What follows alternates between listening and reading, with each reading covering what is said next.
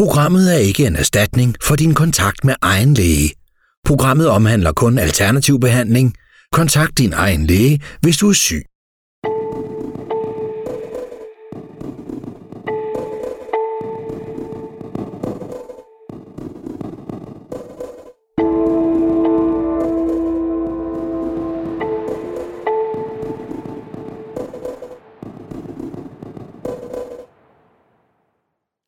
Velkommen til Hjerneeksperten. Jeg hedder Milena Penkova, og jeg er jeres vært. I dagens program skal det handle om Parkinsons. Parkinsons er en relativt udbredt sygdom, i det der er 8.000 mennesker, der går rundt med Parkinsons. Sygdommen den optræder typisk, når man er gennemsnitligt 61 år gammel. Men man kan se det helt ned til folk, der er i 20'erne. Det er ganske vist sjældent. Men det er en sygdom, der stiger i hyppighed, jo mere man går op i de ældre befolkningsgrupper. Det er sådan, at Parkinsons det er en sygdom i det dopaminære system. I en helt særlig del i hjernen, der hedder substantia nigra. Substantia nigra, direkte oversat, betyder den sorte substans, og det er et relativt lille bitte område, der sidder helt øverst i hjernestammen.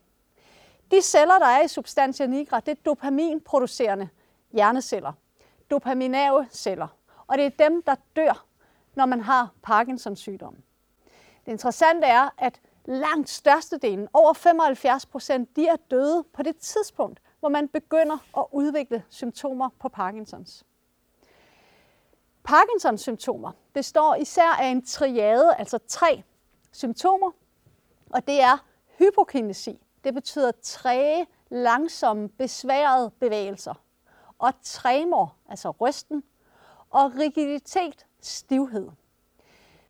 De her tre symptomer de er klassisk til stede ved Parkinsons, og det er jo altså motoriske symptomer. Og det skyldes, at den her substantia nigra, de dopaminproducerende celler, der er der, de har stor betydning for at koordinere og orkestrere alle de viljestyrede motoriske bevægelser. Så det er dem, der primært bliver ramt, når man har Parkinsons. Men med tiden, så opstår der også nonmotoriske symptomer. Hos lægen, der vil du få tilbudt behandling, og behandling det er typisk lægemidler, som øger mængden eller virkningen af dopamin. Helt klassisk er det sådan noget som det, der hedder levodopa.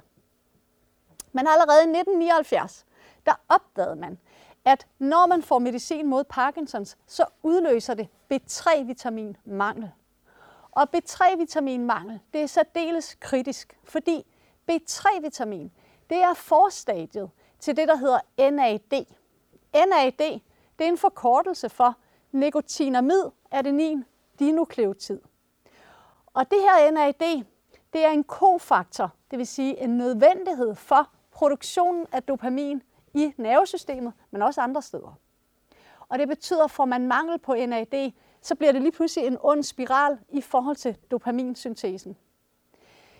B3-vitamin det er også forstadie til det, der hedder NADPH. NADPH det er fuldstændig afgørende for produktionen af dopamin i det, der hedder basalkernerne. Basalkernerne det er nogle bestemte områder i hjernen, hvor tilhører substantia nigra. Når man får tilført B3, så får man altså mere NAD, og det kan mærkes. Det giver energi, både fysisk og mentalt. Og det gælder, hvad enten man har Parkinsons eller ej, så vil man kunne opleve meget mere energi, når man får B3.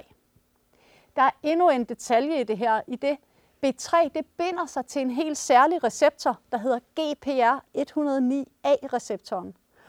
Og den binding, den sker især i hjernen, og den er antiinflammatorisk. Det udløser en antiinflammatorisk mekanisme, og det er også væsentligt, fordi som led i Parkinsons, så er der en lav grad af inflammation til stede.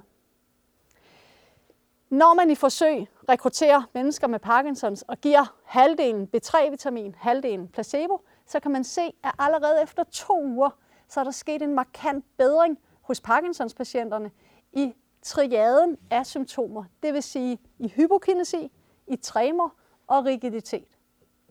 Men der er også noget andet, og det er et helt særligt symptom ved Parkinsons, der hedder mikrografi. Mikrografi, det er direkte oversat, at skriften bliver alt for lille.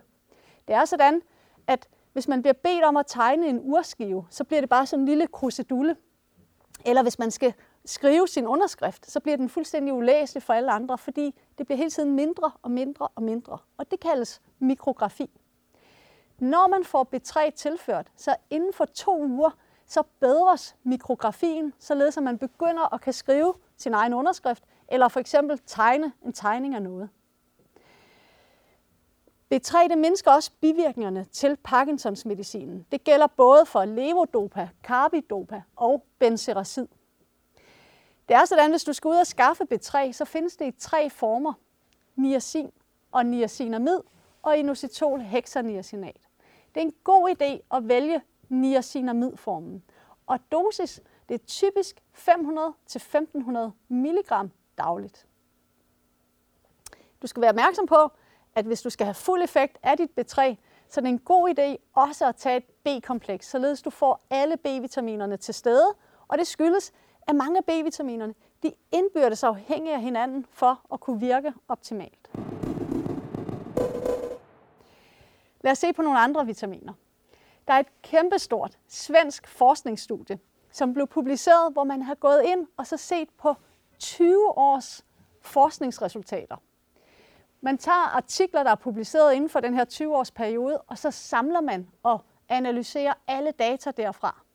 På den måde, der kunne de følge knap 44.000 svenskere igennem den her 20-års periode. Det er altså et meget stort, meget stærkt studie. Og en af konklusionerne fra det studie, det er, at dem, der har størst risiko for at udvikle Parkinsons, det er dem, der ligger lavest i C og E-vitamin. Det giver umiddelbart god mening, fordi C og E-vitamin er begge antioxidanter. Og noget af det, man ved, der sker forud for celledøden i substantia nigra, det er, at der er oxidativ stress til stede. Det betyder for mange frie radikaler, der ødelægger cellerne. Det modvirkes af antioxidanter. Og C-vitamin, det er et meget potent vandopløseligt antioxidant. E-vitamin, det er et potent fedtopløseligt antioxidant. Så ved at have en høj mængde af disse to antioxidanter, så kan man modvirke det oxidative stress, der ligger forud for, at cellerne dør i substantia nigra. Der er også noget andet, der er interessant i den sammenhæng, og det er C-vitamin i høje doser, det frigør dopamin. Det du skal ind og se på i din kost, det er altså fødevarer, hvorfra du kan få noget C og noget E-vitamin. Det kan typisk være broccoli, spinat, avocado, mandler og anden hjernemad. Vi skal se på endnu et kosttilskud, der er værd at kende til, hvis du er ramt af Parkinsons, og det er safran. Safran det er ellers mest kendt for sin antidepressive virkning. Det er kendt for sin evne til at øge forbrændingen, nedsætte sultfornemmelsen. Men i sammenhæng med Parkinsons, der er det interessant. Og det er det, fordi safran indeholder krosin, og krosin frigør dopamin i hjernen. Det er sådan med safran, at det indeholder også safranal, som øger serotonin, og det er en af grundene til, at det har en antidepressiv virkning. Og det er relevant i forbindelse med Parkinsons, fordi som tiden går som Parkinsons patient, der vil rigtig mange på sigt udvikle depression, ud over selve de motoriske symptomer. Og noget, der er meget relevant at kende til, det er cannabis. Cannabis især i form af CBD-olie. CBD er en forkortelse for cannabidiol, og den helt store styrke ved CBD-olie, det er, at det virker både på de motoriske symptomer og på de nonmotoriske. Blandt de nonmotoriske symptomer, der finder man psykoser, søvnløshed, fordøjelsesbesvær, at maven går i stå, og de ting, det virker CBD også på. Man kan vælge en CBD-olie uden THC. Det er ikke nødvendigt, at der er THC til stede i olien. Og doseringerne er ikke engang særlig store. 15-20 mg CBD kan være alt rigeligt. For nogen er det lidt mindre, for nogen lidt mere, før det virker. Det virker på 78 procent af alle med Parkinsons. Og det mest elegante ved CBD, det er, at hvis man ser en person med Parkinsons, med tremor, som typisk ser sådan her ud på hænderne, og de får CBD-olie, så går der ikke mere end 15-30 minutter, før de holder op med at have de her rystelser på hænderne. Så CBD-olie det er guld værd, hvis man har Parkinsons. Et andet kosttilskud, der er værd at nævne, og det er udelukkende ud fra en forskningsmæssig interesse, for det er ikke godkendt i Danmark, eller det er ikke registreret til salg i Danmark. Det er det, der hedder fløjlsbønder, eller mucuna pruriens. Der er lavet et forsøg, hvor man delte Parkinsons patienter op i tre grupper. En tredjedel de fik levodopa, en tredjedel de fik både levodopa og carbidopa, og den sidste tredjedel fik fløjlsbønder i to forskellige doseringer. Og det viste sig, at fløjlsbønder det er væsentligt mere effektivt til at fjerne de motoriske symptomer ved Parkinsons, end medicamenterne var. I den lave dosis, der brugte man det, hvor man gav 12,5 mg per kilo kropsvægt per dag. Den højere dosis, der gav man 17,5 mg per kilo kropsvægt per dag. Selv i den lave dosis, der var det mere effektivt til at fjerne de motoriske symptomer, end medicinen var. Og i den høje dosis, på de 17,5 mg per kilo per dag, der var det ekstremt så meget, det fjernede Parkinson-symptomerne. Det er værd at kende til, og især fordi det fjerner altså triaden af henholdsvis hypokinesi, tremor og rigiditet, altså træge bevægelser, rystelser og stivhed i de viljestyrede motoriske bevægelser. Der er noget andet til det her, og det er, at hvis man skruer tiden tilbage, længe før man får stillet diagnosen Parkinsons, på det tidspunkt, hvor der er oxidativ stress i substantia nigra, der er det sådan, at et af de antioxidanter, der er til stede, og som skulle have været med til at undgå det her oxidative stress, det er et antioxidant, der hedder superoxid dismutase. Superoxid dismutase er kun til stede, hvis man har zink nok i kroppen. Og rigtig mange mennesker, ikke mindst dem med Parkinsons, har lave niveauer af zink.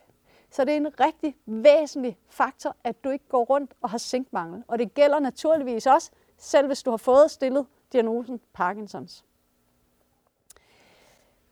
Noget andet, der er til zinkmangel, det er, at man får nedsat lugtesans og smagssans, og der kommer nogle synsproblemer. Og det interessante ved de symptomer er, at dem kan man også se som led i Parkinsons sygdom. Og det er jo sådan lidt hønnen eller ægget, fordi skyldes ens nedsatte lugt- og smagssans og synsproblemerne, skyldes det i virkeligheden bare zinkmangel? Eller er det direkte og kun udløst af, at man har Parkinsons? Når I skal ud og købe zink, så er det bedste zink, I kan finde, det er zinkcitrat. Det er det mest optagelige, og det er en rigtig god idé at få det på tabletform og ikke på kapselform. Det var programmet omkring Parkinsons og hvad du selv kan gøre ved siden af din medicin, eller i det hele taget for at forebygge Parkinsons. Du skal have fat i B3-vitamin i form af niacinamid, C-vitamin, E-vitamin.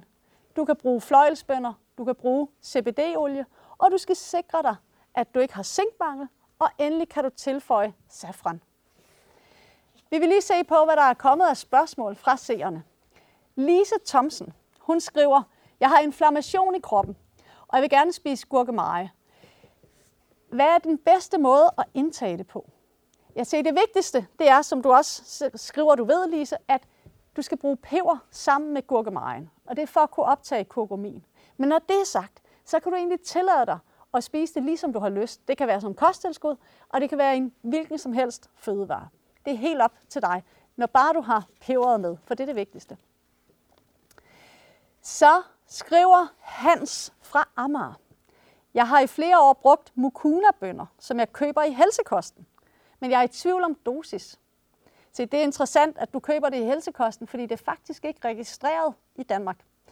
Men dosis vil fornuftigvis være 17,5 mg per kilo kropsvægt per dag. Det vil sige, hvis du vejer 60 kg, så skal du bruge cirka 1 gram eller 1050 mg per dag. Hvis du vejer 80 kg, så skal du bruge 1400 mg per dag. Det kommer typisk i kapsler på 500 mg, og det betyder jo i praksis, at det er to til tre kapsler, alt efter hvor meget du vejer. Det var dagens program om Parkinsons, og hvis du også har nogle spørgsmål, så er du velkommen til at indsende dem til vores e-mailadresse, der hedder hjerneeksperten, snabelag, www.nota.dk. Tak fordi du så med.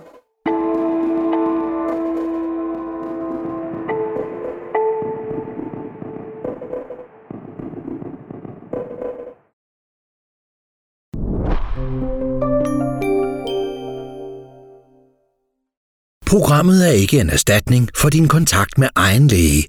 Programmet omhandler kun alternativ behandling. Kontakt din egen læge, hvis du er syg.